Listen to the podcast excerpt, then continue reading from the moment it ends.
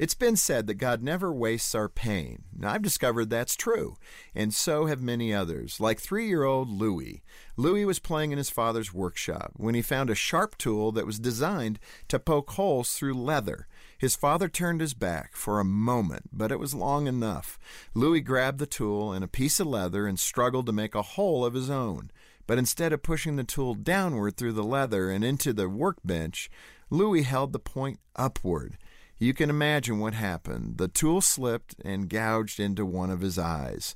This was in the 1800s, so doctors could do nothing for Louis's vision. The wound became infected and spread to the other eye. Within weeks, he was completely blind. When Louis was 15, a captain in the French army devised a method for soldiers to communicate at night.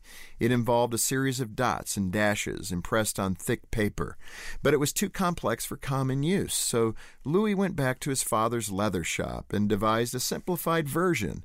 He used the same tool that injured him to give millions of blind people the ability to read. Maybe that's why they named the system after him. You've probably guessed by now that Louis's last name was Braille.